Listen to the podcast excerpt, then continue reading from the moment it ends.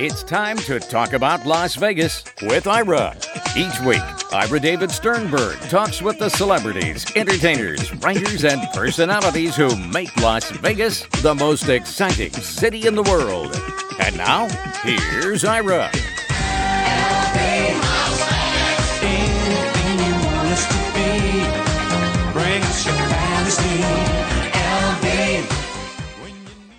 My guest is a very funny comedian, Greg Hahn, who is headlining in the Laugh Factory at the Tropicana Las Vegas January 9th through the 15th. For ticket information, go to troplv.com. And for everything about Greg Hahn, go to greghahn.com and you can follow him on Twitter and Facebook. Greg, welcome to the show. Ira, thanks for having me on the big program. Absolutely, and I already have come Vegas, up with. baby, Vegas. I've actually got some great taglines I want to throw by you and see if you like any of them to use for your future advertising. All right, I like them. I oh. like them already. Okay, here's one. Hit me. I like that. one. Vegas, baby, hit me. 27. Keep hitting me. All right. yeah. All right. Take the $700. What is this? A free rum and coke? How do you guys stay in business? hey, by the way, I was at the buffet. I asked a girl out at the buffet last time I was out there. She said no. I asked her if she wanted to go out. She said no. Too much on her plate right now. Come on, everybody. Come on. I promise not to do that joke. Let's start the interview. All right, here we go. Some taglines that you could use for Greg Hahn's future advertising. Here we go. Greg Hahn, man of a thousand twitches. Fine, that's not bad. All right, here's another one. Greg Hahn, kinetic conveyor of comedy. Pretty good. Good. I All like right. it. I like all these things. The last You've done one- more writing than I have. All right, here we go. Of course. And then here's the next one. Greg Hahn, the Gene Krupa of comedy. Buddy Rich. Buddy Rich. Buddy baby. Rich updated a little bit. Yes, you're right. And it's because of your drums. And that's why we'll get into that, of course. And then my last Sure. one, Greg Hahn, I should be locked up. That's that's a good one. Okay, excellent. Use any of them for That's free. That's a serious one. That's a good one. when did you when did you get started in comedy? I mean, how you must have been very young when you realized you were different and crazy, right? I guess so, but I started comedy late. You know, I remember um, basically we had a we had a comedian come to our college, and they I know they paid him ten thousand dollars, and he bombed incredibly.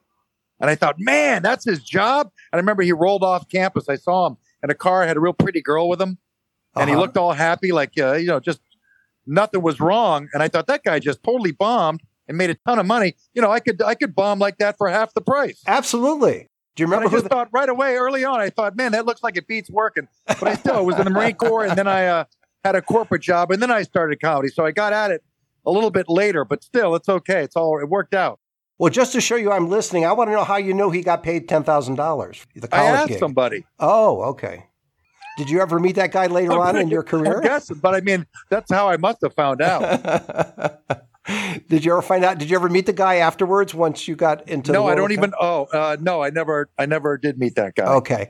never so- ran into him. So prior to the comedy, you were in the Marine Corps. You actually were. This is hard to believe, ladies and gentlemen, a captain in the Marine Corps.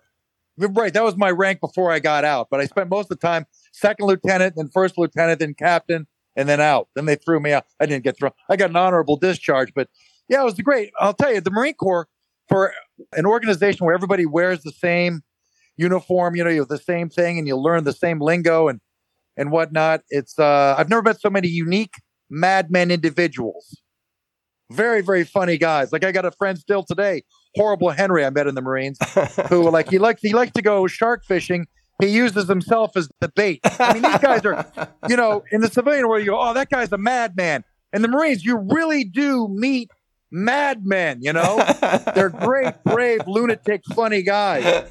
So the Marines did help my comedy career. And you know, you got to get in front of people like a platoon and uh, march them around, like forward, march, left, right, all that stuff. And it's kind of it's odd when you first learn how to call cadence when you get in front of a bunch of guys like that and boss them around, tell them how to walk. Well, being a comedian's a little bit similar in that you get in front of an audience and you boss them all around with your stupid joke, you know. so I think that I don't know if I uh, if I would have been a comedian had I not been in the Marine Corps. Fascinating. Plus, it gave you some discipline. That was a good speech. right? Boy, that was a good speech. Go ahead. Yeah. No, I was going to say you, you got to, you, you you learned discipline as well, right, in the Marine Corps. I guess so. Yeah, yeah. Of course you do. Of course But you do. But I don't know if that uh, helps you now. Is, yeah, no, right. but the fun part is, is uh, you learn how to be a lunatic, and then being a, a pro comedian, you you know, you you turn that into a career. so at some point along the way, you decide to go from the military to comedy, which is not a segue that most people make, but you did. And what was your first gig like? Do you remember? Well, my first open mic was a disaster. You know, in comedy, you just let the bombing begin. That's how you get started. You know, when you start out, you spit out a bunch of what you think is funny. And, uh, you know, you start out, you have like two to three minutes of material.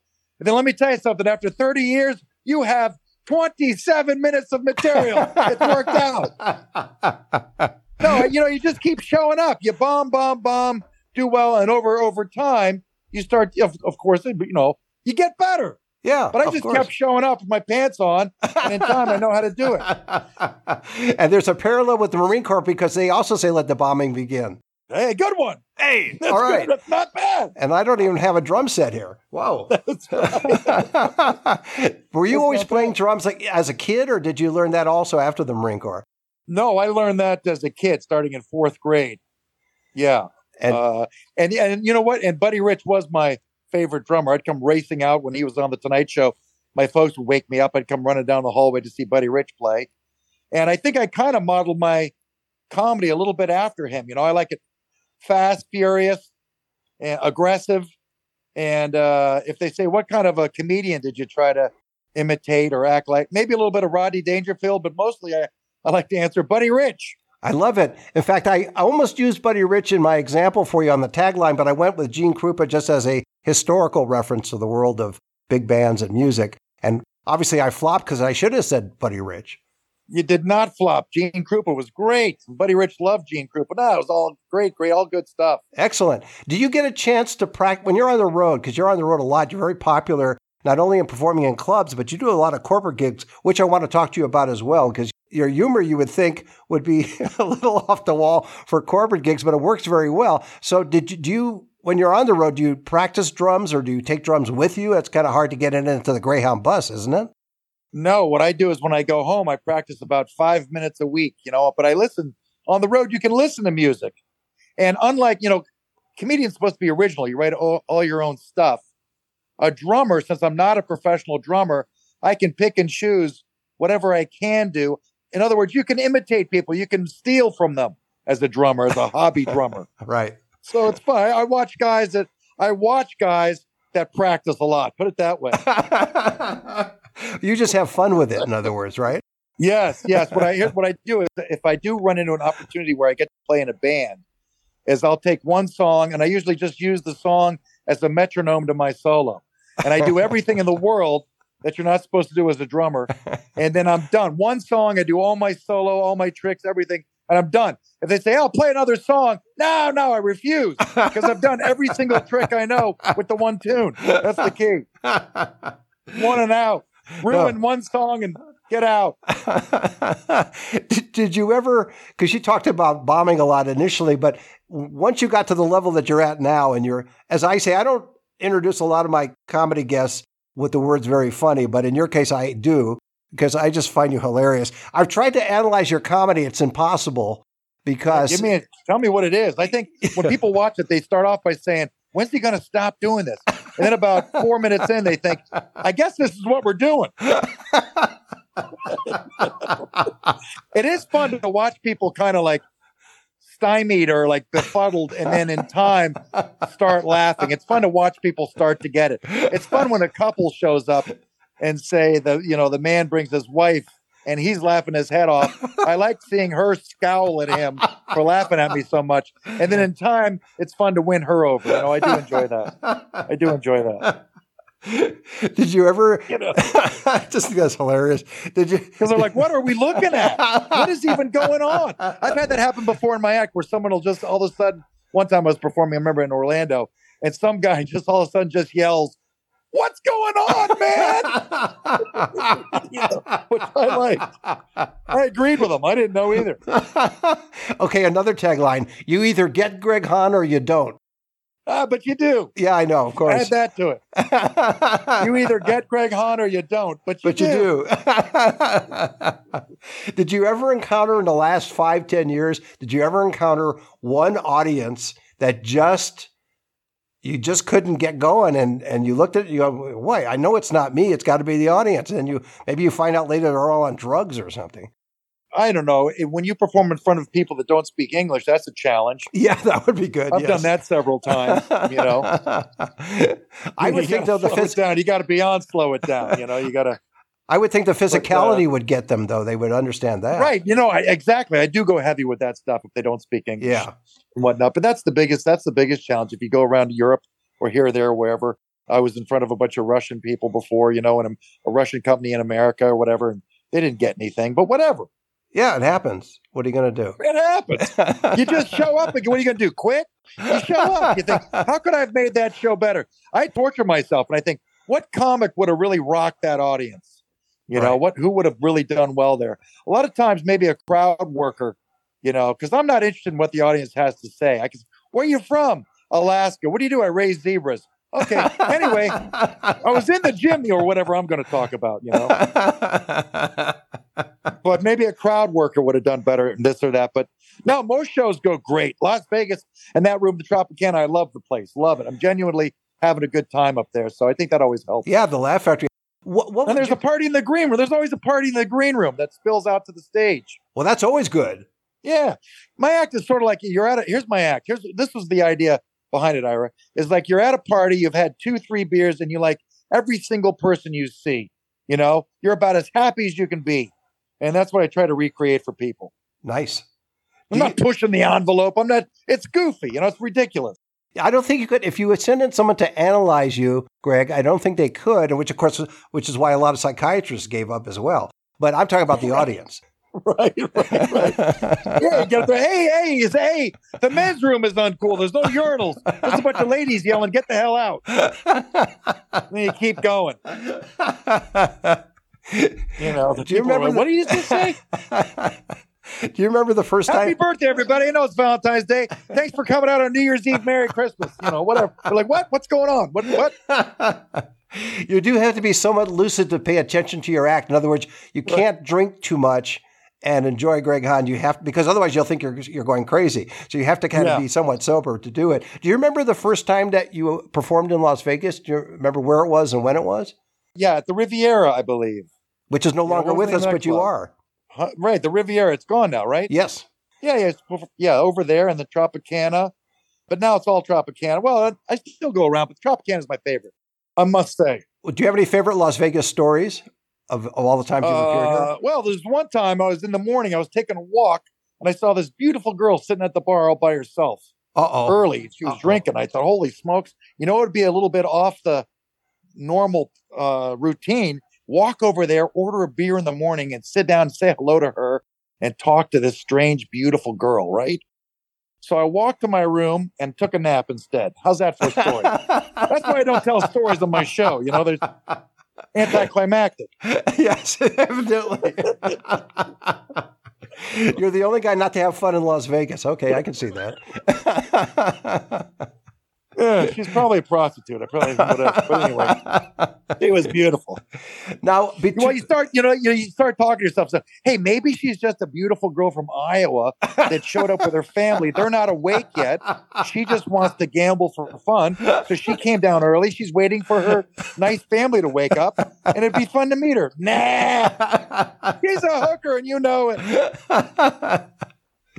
well, you can always pay the pay the price and uh, still go back to your room. Nah, right now. when you look at your the different kind of gigs that you have, you've got obviously performing at comedy clubs and touring, but you also have corporate gigs. So how do you get word of mouth going?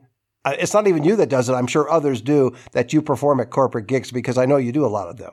Well, you know, I was on that Bob and Tom show out of Indianapolis in Yep. the Midwest, and they they were uh, on a million. They've got a lot of affiliates, and they mention it a lot. And then the the best, the most advertising I've done is number one, the Bob and Tom show. Number two, I try to do a good job. I try to make sure that whoever hired me doesn't get fired. You know, when I perform, I try to, you know, I try, I try to do well. That's the key to advertising. Do well. yeah, exactly. Fulfill your contract. Yeah, they talk. People talk, and then you get a call from another guy. you know? Yeah, no, that phone works. keeps ringing. do they at least in general, when you do a corporate gig, do they feed you as well? they offer you dinner, but I don't like sitting down. I'm such a spastic before I perform or on stage. I don't like sitting down and holding still. Plus, you lose your great star quality. I like, you know, coming out on stage like they haven't seen me before. Sure, the distancing. I usually turn down the formal meal. and That's why you'll see me after a big show in front of like 500 people by myself at Taco Bell, you know, 30 minutes later. Hey, or, you the guy that was performing tonight? That's me. or you went back to the hotel and in the lobby was that girl sitting at the bar and you say, well, wait a minute. now, rumor has it you were raised in South Florida. Is that true? Correct. That's correct. Boca But- Raton. You you seem to have, from my point of view, you seem to have an East Coast, not an East Coast accent, but an East Coast vibe, and yet you were raised in South Florida. So how did that work? I don't know. I was born in uh, outside of Pennsylvania. Where was I born? Bryn Mawr, I think. And then, uh, and then we, you know, moved down to Florida when I was young. But I guess East Coast is correct. Yeah, East East Coast, Midwest. That's where I've spent most of my life. Well, you have the East Coast energy. Is that it? Okay, Yeah, good. I think that's what it is. I think you're right. I And- think you've done more analysis about me and my act than I ever have. I have. I got a whole. and I pr- appreciate it. Absolutely, I have a whole printout here in the background and everything. Your time in jail, everything. It's all here. Yeah, tell me about that. you were also. you're also. You were also in a film. if- Nobody's perfect. No, that's true. You're right. No, no, you're right. The uh, you were also, and you can correct me if I'm wrong. Were in a film. Oh, what that Louis film? Yeah, there was another one that you were in. I'm trying to remember the. Um, I just did another one with Paul Rodriguez. I did another one. I don't know. I've done a couple. You know. You Oh, the one that the one that I was sure. thinking of is called Tomorrow Night. At the, you were in an independent film Tomorrow Night at the Sundance Film Festival. Right, right, correct. A thousand years ago, and I remember I had to act opposite Steve Carell, and I remember calling my girlfriend at the time and saying, "This guy can't act. He can't even memorize his line." really, I said that. I remember saying, "Acting's so easy. You memorize it, you spit it out. What's the big deal?" They fly this guy in from Chicago. He's like, I remember saying, "He's a big wig out of Second City. He can't even memorize his words." so tell us about the new film gig you were just mentioning about it. oh, whatever. Something I just did with Paul Rodriguez, Right. And uh, we'll see if that comes out. I think Okay. it's coming out. Did you have a speaking role, or were you just an extra in the I had a background? speaking being role. I said Okay. something. Yeah, I Yeah, I said just want to make sure. I think I'm that's a prison guard, and he's he's uh, checking out of prison. It's going to be riveting. I can't wait. You mentioned a former girlfriend, which leads me, of course, to conjecture it has to be tough to have a girlfriend or spouse when you're traveling all the time. How does that work for you, or does it? Uh, uh, uh, well, I don't know. I'm a single guy, but um, it's worked fine because when you want to break up, you say I've just I just travel too much. But I'll sign up. I'm not against it. okay, fair enough. Do you find that you attract a certain type of female in the audience when you're performing? No, No, Okay, I that was a quick no. stage, My, my my line when I come off stage is, "Okay, now hear me out." it's not a chick act, you know. Yeah, I no. think the, the guys that are real dark or dirty or drug guys, those those attract the women. You know, I've got like some type of a romper room performance. You know, I don't think it lends itself towards the babes. well, I think the immature ones, yes. Really? Well, sure. Romper Okay. room. I mean, of course, that's a little below immature, but A little still. too immature. Yeah, I, I, I, yeah, it probably wouldn't work out. So, you mentioned Rodney Dangerfield as a potential role model, or Yeah, as a possible great. role I- model, right? Yeah, I saw. I've seen a video of myself when I first started, and I thought, why was I doing a? What was I doing? Doing an impersonation of Rodney Dangerfield? Why was I talk? Well, you know, it, it sounds so close. It looked to me to be almost like an impression. But I just like the jokes moving quick. I I guess when I watch comedy initially, maybe still today, I don't like to wait too long for the funny part. You know, bring on the funny part. Yeah, that's so it. now I've got an act with all punchlines and no setup, so no one knows what's going on, but they're laughing. well, that's because you're moving all around the stage, so they're laughing. At, you know, it complements it in that sense. Yeah. did you? How did you finally moving away from Rodney Dangerfield and of course Buddy Rich? How did you Yeah. finally decide on the act that you do, which I suspect it's pretty close to your personality, your your regular personality or offstage personality, and then you just exaggerate slightly for the benefit of the audience and for comedy. But how did you work that out to be what it is today? uh, let's see, how did I work it out? I think trial and error. You know, it's my the style that I kind of imagined that I wanted. Ridiculous. I wanted to be ridiculous. I want people to forget about life is tough, Ira. I And I, read want that. people to come in. They got big problems out there. they know? do And I- absolutely. And I, want them to come in and forget about all that stuff. That's the goal. Not dig into it and remind them of it and make a joke out of it, which some guys are good at that. Mine is not talk about anything serious and just uh, let people forget. I'm so ridiculous that they forget about all their troubles. That was the idea. And so, but just, but just, uh, but it's not successful unless everyone's laughing the whole time. So just, you know, showing up, going on stage 80 bazillion times and trying to make it funnier and funnier. And it's the funniest it's ever been. Everybody, come on out. and when you I'm mentioned earlier, prime. I'm in my prime. you are you are in your prime. In fact, you even order prime rib, but not before the act, after the act, so you can have something to eat. I need to have you around to write some tags. You, are you going to uh, show up this week at the Trop? I'd like yes, to meet you. yeah, absolutely. I have to come see you. The- Come on into the uh, green room. They got a big booze bar. Wow, nice. Okay, I don't have to pay, do I? Oh, okay. Come on in. When you evolved away from Rodney and from Buddy Rich and you created your own style, I'm just trying to think, and I, I'm a semi student of comedy. I don't think that there's anybody that's quite close to you. I, I see remnants of the old Steve Martin in a way, some of the silly stuff he did, but you're you're at a totally different level with that stuff. Does that make I sense? I guess because I haven't matured out of it. You know, he's yes. got more. Uh, yeah. Oh, he's now the very serious statesman. Yes. No, you're still yeah, you're still great Greg Hahn. and whatnot. Do you think that you'll always stay Greg Hahn, or do you think you'll be Greg Hahn Part Two and you become. I become think I'll get even more Greg Hahn. I think I'll get even. I think I'll. I think it'll get more ridiculous. My goal is to always be try to be funnier and more entertaining. No, that's a great. That's what I'm looking. I don't want any lulls. Age is not a barrier. so No, when you, when you're No, 90, you're going to be the more- funniest. be- it doesn't. That doesn't necessarily mean you know more moving around or this or that. I just want it to be whatever is funny. Want it to be funnier. Whatever jokes strike me, and I think it's better than it was two years ago. I'll watch stuff really from a yeah two years ago or something and be like, wow, why was I doing it like that? You know, or I'll watch uh, an old TV appearance and just think unwatchable. It's amazing that I've had the success that I've had. So yeah, I just like to get better and better and funnier and funnier for people. That's good. So do you tape every time you perform? Do you tape it so you can review it and see? I do, I do, and that's what's so great about Las Vegas. You get to do two shows a night, and you go back to your room, listen to it, and uh, you know, analyze it, critique it, take these words out, take those words out. You know, just get the. I try to get to the funny part. Unless you're distracted going back to your room to review the tapes because there's a young lady at the bar. Well, I might say hello. Yes, of course. now, I know you have a family. Do they understand you when you come to visit them or they Well, visit just have- you? What do you mean? I have a family? You mean my? uh Well, I have a mom, brother, stuff Yes, like that. That's don't- what I I'm meant. I, I didn't. no I didn't mean to. I didn't mean to imply you were the parent of an unwanted kid. What I meant was you have brothers, sisters, parents, aunts, uncles, that kind of thing. Yeah, yeah, I got that kind of stuff. No, they're all, they're all, they like it. They like. The, I don't let them come to the show. They make Really? the show's so ridiculous. I let my parents come to see me at the Riviera, and I bombed unbelievable. So that was the end of family people watching me perform.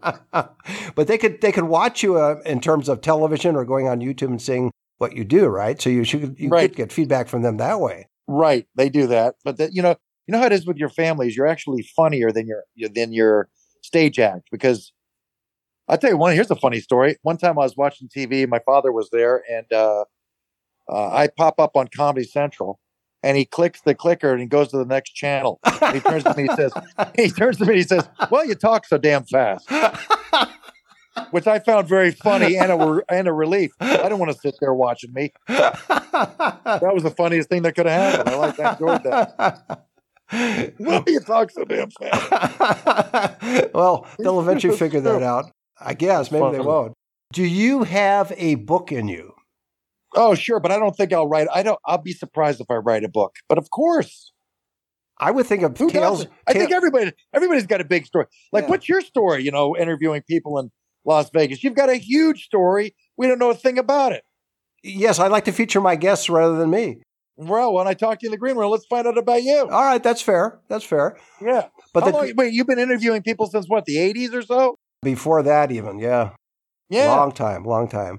Interspersed, whole- interspersed with with time in the gaming industry and writing and doing all kinds of stuff. Yeah, public You've relations. of, well, people out in the audience, everyone's got this big, crazy story trials and tribulations. You know, we've all got a big thing. I think comedians get too much attention. I guess because we're up there, for, you know, jumping all around and telling jokes. Oh yeah, exactly. Who, but every, you- you know what? I, you know what I like to think. Really, every most people in the audience have a more important, in my mind anyway. They've got a much more important job than I do, and they say that public speaking makes people so nervous. If I don't do well, people look at each other and go, "He was unwatchable." Want to get some ice cream? Doesn't matter. But the people in the audience, you know, you got you got policemen, you got doctors, you got electricians. If they don't do their job, you know, everybody's dead. You're right. Whereas you could die and on stage and they don't care. No, they'd be like, "We'd like a refund." Yeah. Did you have a favorite comedian other than yourself that you enjoy? Who now? Yes, or in the past, either way. You mentioned uh, Rodney, of course. Uh, well, when I first came out, you know, everyone, uh, I like Brian Regan when I first started. You know, you know what happens is as you get hundred years old, is you start to get competitive, and and at least in my case, you do become your own favorite comedian. Like I used to walk into a uh, to a comedy club, and you see the pictures on the wall of all the different comedians, and you when I first started, I think, oh man, that comic is great. He's great. She's great. Man, I don't even belong here. These people are so good. Now you walk in, fast forward decades, you walk in, you go, hack, hack. Is he still doing it? No way. Okay, these three guys are dead. This guy, No good. This club is lucky I showed up. I'm the best thing that's been here in three years. well, especially if some of those guys are dead, you do have an advantage. Right, right. Yeah, but it's, it's weird. Before I let you go, last question. What do you see in the near future in the next five, ten years? I know you said everybody has a book in them. Do you want to do more film work? You want to incorporate it with more stage work, or what do you what do you see in the next five, ten years It'd be fun to have you? a great. It'd be fun to have a great big act and include the drums. Remember that guy Victor Borge? What was his yes? Victor Borge. He- Victor Borge. He was so clever with his piano. Yes. I would like to figure. It'd be neat to figure out something like that with a drum set, but also play drums very well. And I don't know, some combination of doing my show and then doing some very funny thing, but playing uh, drums like a lunatic and filming a special like that. That's a nice goal. Yeah, and it's a great way to leave it. all around the country, but have it recorded and uh and something that people could enjoy. That'd be fun. That'd be a good. That'd be a good product to have. I think so. Well, that's a My great. bottom line is just to get funnier. When people show up and watch me, they're highly entertained. That's what I see. More of that. More of that. I'm lucky to be able to do it. You are, and we're lucky to hear you, and that's a great way to leave it. My guest has been comedian Greg Hahn. He's headlining in the Laugh Factory at the Tropicana Las Vegas, January 9th through the 15th. For ticket information, go to troplv.com, and for everything about Greg Hahn, go to greghahn.com, and you can follow him on Twitter and Facebook. And Greg, thanks for being on the show. Thanks, Ira. We'll see you over there at the Trop. See you next time. You've been listening to Talk About Las Vegas with Ira. Each week, Ira David Sternberg talks with the celebrities, entertainers, writers, and personalities who make Las Vegas the most exciting city in the world.